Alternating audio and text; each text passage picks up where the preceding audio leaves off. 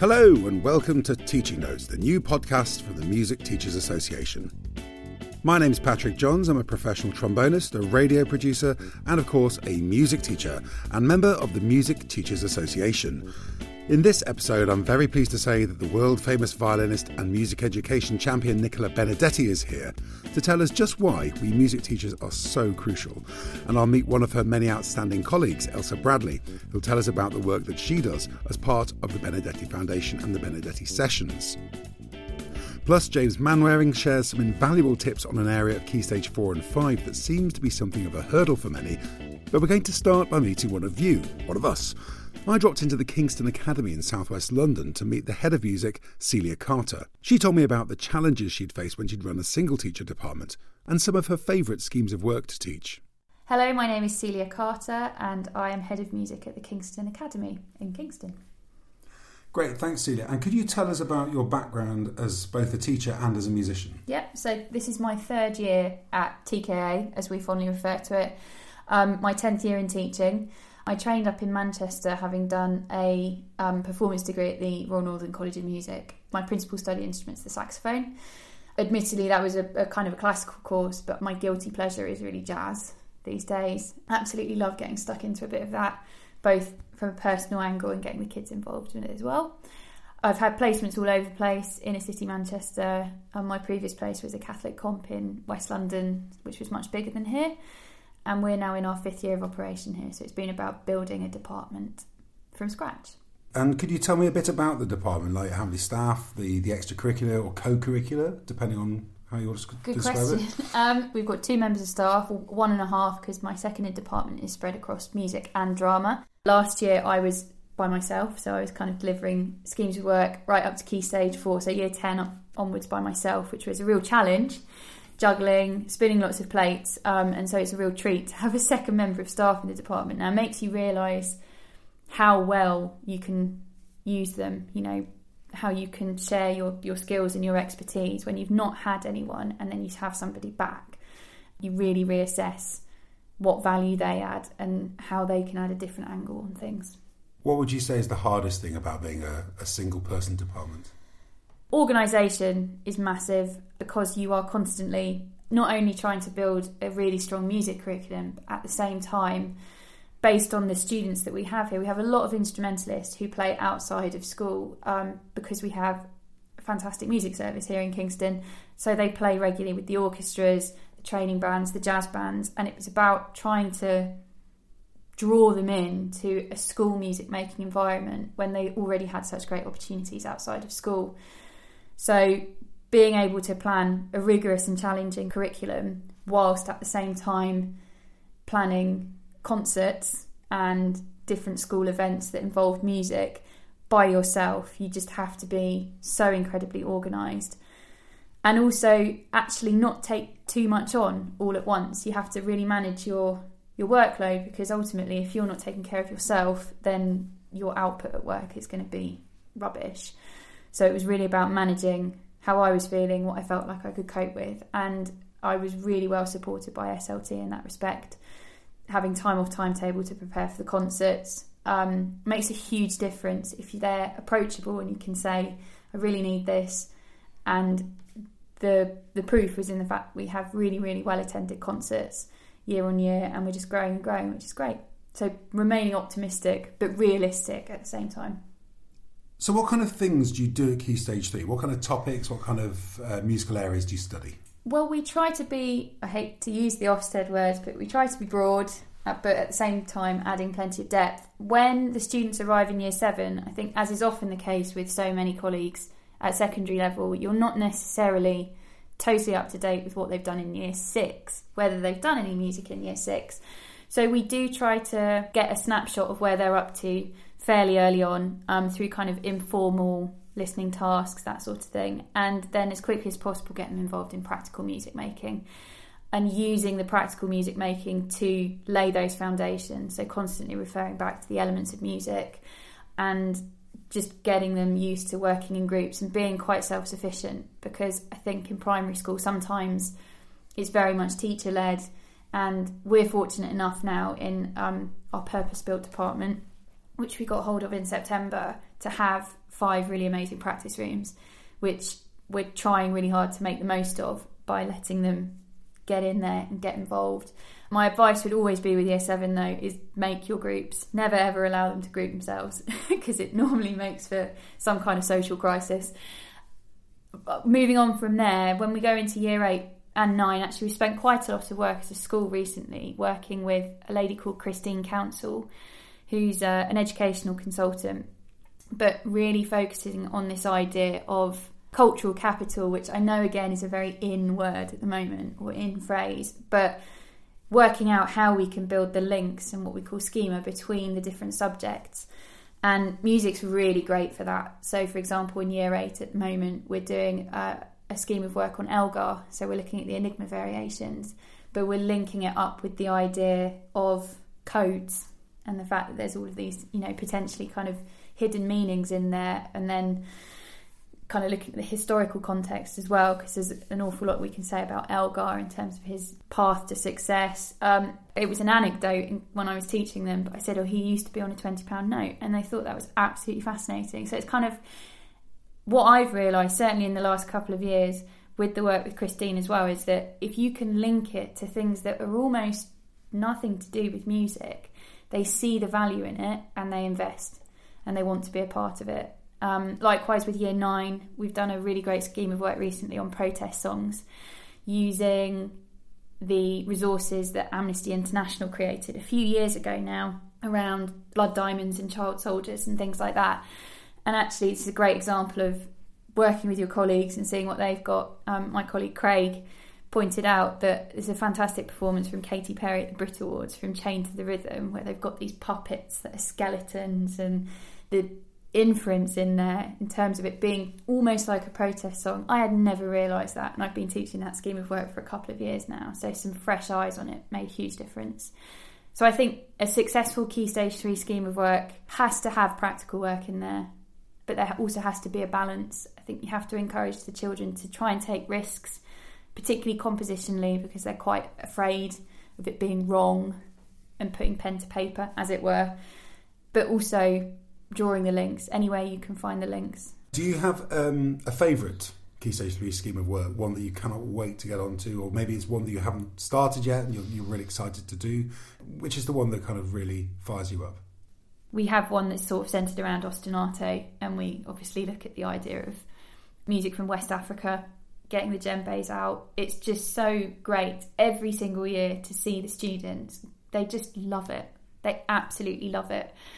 And I really enjoy doing that because they feel very comfortable making music together. I know a lot of them have done it in primary school, and uh, that's where we've had to adapt to try and make sure it's more challenging. But I, I really enjoy the practical music making side of things. What are the biggest hurdles that you've encountered as a teacher, not necessarily in the classroom, just generally as part of the job? From the angle of setting up a department, not from scratch, there were colleagues who were teaching music prior to my arrival here, but certainly building that key stage 3 curriculum introducing key stage 4 and now thinking about launching key stage 5 there are certainly times along the way where you really feel like you're up against it and you feel almost creatively drained because all of your energy is going into trying to create these new and exciting schemes of work at this new and really exciting school and sometimes you just find yourself totally drained of energy and thinking, is this ever going to get any easier? For example, I was by myself, it was a new school, um, my commute was longer, all those sm- small things packed together meant that you'd get to the end of the day and you'd think, oh my God, is it only Tuesday? if anything, that's taught me that you have to be patient it's it's a slow burner. It really is in terms of building up that culture, and I am so incredibly proud of what we've managed to achieve here in a relatively short space of time. Music is so important, you know, and I know it's back in fashion again, which is great. Wise words here. yeah, oh, absolutely fantastic. Thank you. And just finally, your Desert Island disc. You have one track, one piece of music, one record that you are able to take to a desert island What's it going to be? so hard, so hard. The precursor is I asked my year 11s what they would do today when I, I thought this was coming, and I said, What would yours be? And I think I ruined their days because they couldn't think about anything else the rest of the day. Um, for me, it's actually a piece of music that I came across it in its original form ages ago um, because my first instrument was piano, and it's the second movement from Ravel's Piano Concerto in G. However, I've recently discovered a reimagining of that second movement performed by Herbie Hancock, and it's a jazz improvisation. And you feel like he's just kind of freestyling all over it and just going all sorts of really amazing directions. And he just he'll play chords and just think, "Oh my god, that's amazing!" And then all of a sudden, the orchestra comes in, just like it does in the the original version. And the way the two styles so seamlessly just fall in together like that, it's just magic. It's nine minutes of bliss. It's from his album Gershwin's World. Cannot recommend it enough. It's amazing. Many thanks to Celia Carter, Head of Music at the Kingston Academy. And if you'd like to tell us about your own music department and the work that you do, then please do drop me a line media at musicteachers.org. So, next we've got a little bit of CPD, and it's on an area of Key Stage 4 and 5 qualifications that can cause quite a few headaches for students and teachers alike essay writing. So here's the head of music at the Windsor Boys School, James Manwaring, with some great advice. If you are anything like me, you are probably always looking for new ways to approach the A level essays or the GCSE essays. One of the analogies or ideas I like to use is linked to Match of the Day. I'm sure you have all heard of the programme Match of the Day. Most Saturday nights, Gary Lineker and a team of football pundits will grace our screens and analyse a range of football matches. It's a great way to catch up on the scores, find out what happened, and more importantly, find out why it happened. I always say to my students that if Gary Lineker were to simply sit and tell us the scores, say that this team played and scored this goal and this team played and scored this goal, it wouldn't be a particularly interesting programme. What we like to hear is some analysis from Gary Lineker from Ian Wright, from Alan Shearer. We don't just want to hear what happened. We don't just want to hear facts about the matches. We want some analysis. We want to know why did Tottenham lose? Why did Tottenham win? Why did Tottenham draw? Why are Tottenham not playing very well at the moment? Yes, I support Tottenham. We don't just want little bits of information, and we aren't necessarily too worried exactly what second something happened, but we do really want to know why something happened. Did they lose because they were down a player? Did they win because they got a penalty? We need analysis, and Match of the Day provides us with that analysis. And so I get my students to think about this when they're writing their A level essays or their GCSE essays, or in fact when they're explaining anything to do with music. I say to them that they don't just present the facts, they don't just say the melody is conjunct, the tonality is minor, but they try and say why. Why did the composer choose to use a minor tonality? or a compound time signature? Why does it sound the way it sounds? What effect does the percussion have? What effect does a particular chord have on the piece? We don't just want our students reciting facts, listing things that happen, just as much as we wouldn't want Gary Lineker just to go through a match saying this happened, then this happened, then this happened, and then the whistle was blown. What we want from our students is to give an overview, give some analysis, explain what goes on in a piece. And this is why bar numbers really aren't hugely relevant. What examiners want is for students to explain the music, to bring it to life, to relate it to the context, both historically, socially, and culturally. We want true analysis, and possibly the best example of this is Match of the Day. And if you haven't ever watched Match of the Day, then maybe you should try it tonight. And as you're listening to Gary Lineker explaining the scores of the day, think about your A level students, think about their essays, and explain to them that if they give the analysis, then they will get the marks and they will get the grades that they want to move on to their future destinations. Thank you to James Manwaring there for some invaluable pointers. James also runs an excellent music education blog full of brilliant advice and thought provoking articles that I highly recommend. You can find it at manwaringmusic.blog. Loads of great stuff on there, definitely worth a visit. And now on to the last feature for this episode. One of the biggest names in classical music and music education is that of violinist Nicola Benedetti. The Benedetti Foundation is doing great, great things for thousands of young musicians, and in 2020 they're running the Benedetti Sessions. This is a whole series of weekends full of music making for young people, focusing on general musicianship as well as string playing. The sessions in Glasgow and London have now happened, but places are still available for the weekends in Dundee in March, Antrim in May, Manchester in September, and Saffron Walden also in September. I met up with Nicola as she launched the series alongside two of her workshop leaders, Lucy Drever and Elsa Bradley. Elsa told me about some of the work that they do during these weekends. Hi, I'm Elsa Bradley. I'm a freelance percussionist based in London and I'm involved in the Benedetti Foundation in the general musicianship team, which involves three leaders, um, each with different skills, mostly singing, Kodály specialists, and rhythmic influence and we run lots of workshops uh, across the weekends based in Scotland, England, Northern Ireland, and Wales through the Benedetti Foundation. And could you tell us what you'll be doing at the Benedetti Foundation weekend coming up?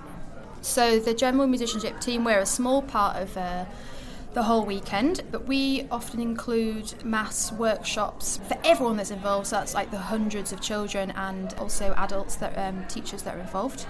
We do lots of singing, we do lots of rhythmic, focused games and exercises. So sometimes they're really silly and fun, sometimes they're quite focused and quite challenging, and really trying to solidify the concepts of pulse, rhythm, and pitch so that they, whether they're beginner level or extremely advanced level, they're really homing on these skills that often get overlooked past the very, very initial stage, but are actually the I believe, the core building blocks of, of good musicianship.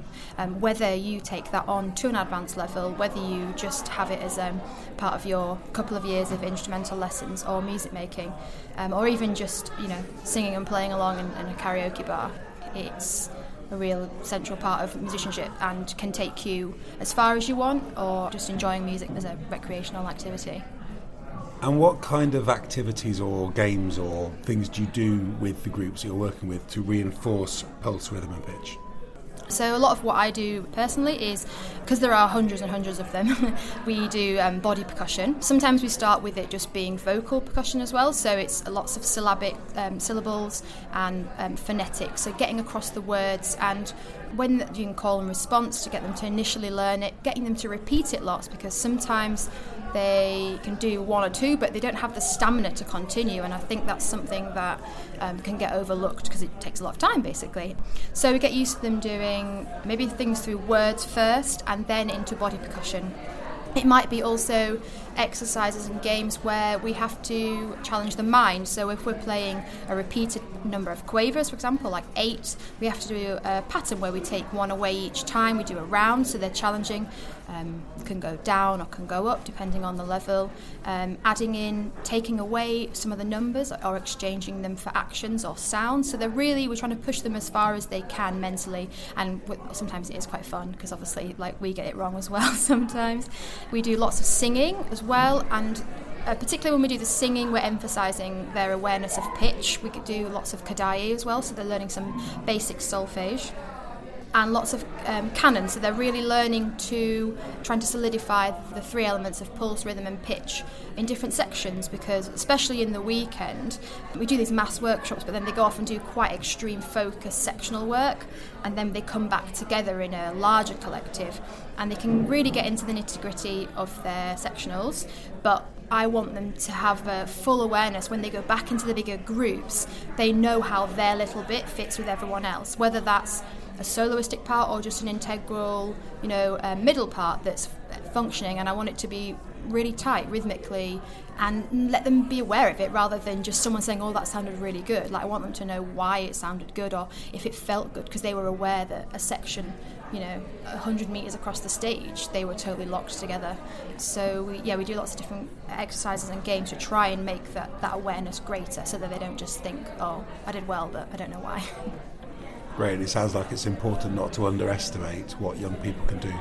Yeah, totally. You can overlook it and you, you constantly get surprised. We try and ask them lots of questions. We get them to also lead things. So we lead a, an exercise, a game, or teach them a song, or teach them a rhythm. And perhaps when we go into canon, into different sections, we'll get the children up or young people up to lead their sections because they're so capable of doing it. And we don't give them that much credit and they offer lots of fun advice. We get them to think of actions or come up with words as well if we're doing some songwriting. To try and get them to lead it so they get that sense um, and build their confidence or exercise the confidence that they might already have as well. Elsa Bradley, one of the workshop leaders in the Benedetti sessions. It was also great to chat to Nicola herself. So, Nicola, thank you very much for giving us a, a few minutes of your time. Thank you so much. You said in your speech that you want to empower teachers. Could you explain why this is important? I just think people teach better when they feel comfortable with themselves and they don't feel like left, right, and centre they're being shot down and put in a box. Everyone has parts of subjects that they're passionate about and that they're comfortable being passionate about. And of course, you have a curriculum that you have to stick to. Of course, there's a whole load of requirements of every teacher, but I just think that for all of us, if we are more comfortable with ourselves, we are better versions of ourselves. I think if there is an area where that can be inhabited most successfully in education, surely it should be in the creative arts. How important would you say early years, I suppose I mean pre secondary school, music is, and what are its current weaknesses, and what can we do about it? Early years are the times when children are actually at their most creative. I think we are at our most creative, inventive, no inhibitions.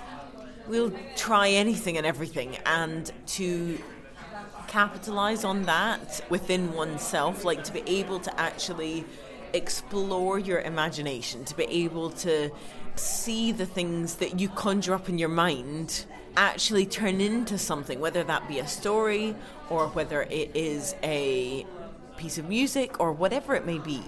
The problem often is that when we talk about music education, there's so much technicality involved in music education, like learning to play an instrument is so technical and so complicated and so difficult that actually we forget to embrace those parts of a child, of their imagination and their intuition and that just fanciful, incredible part of their personality. And I think music education could do a, a, lot better in combining the two. Yes, you want some challenge and some grit in there, but you also want plenty of embracing of the imagination and of the creativity of the individual.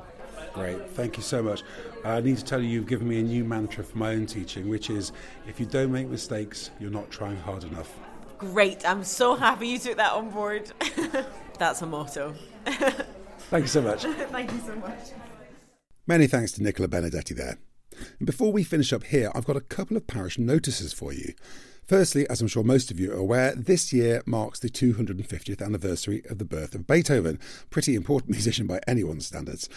As such, there's a new wealth of material being produced by the UK's three classical music radio stations.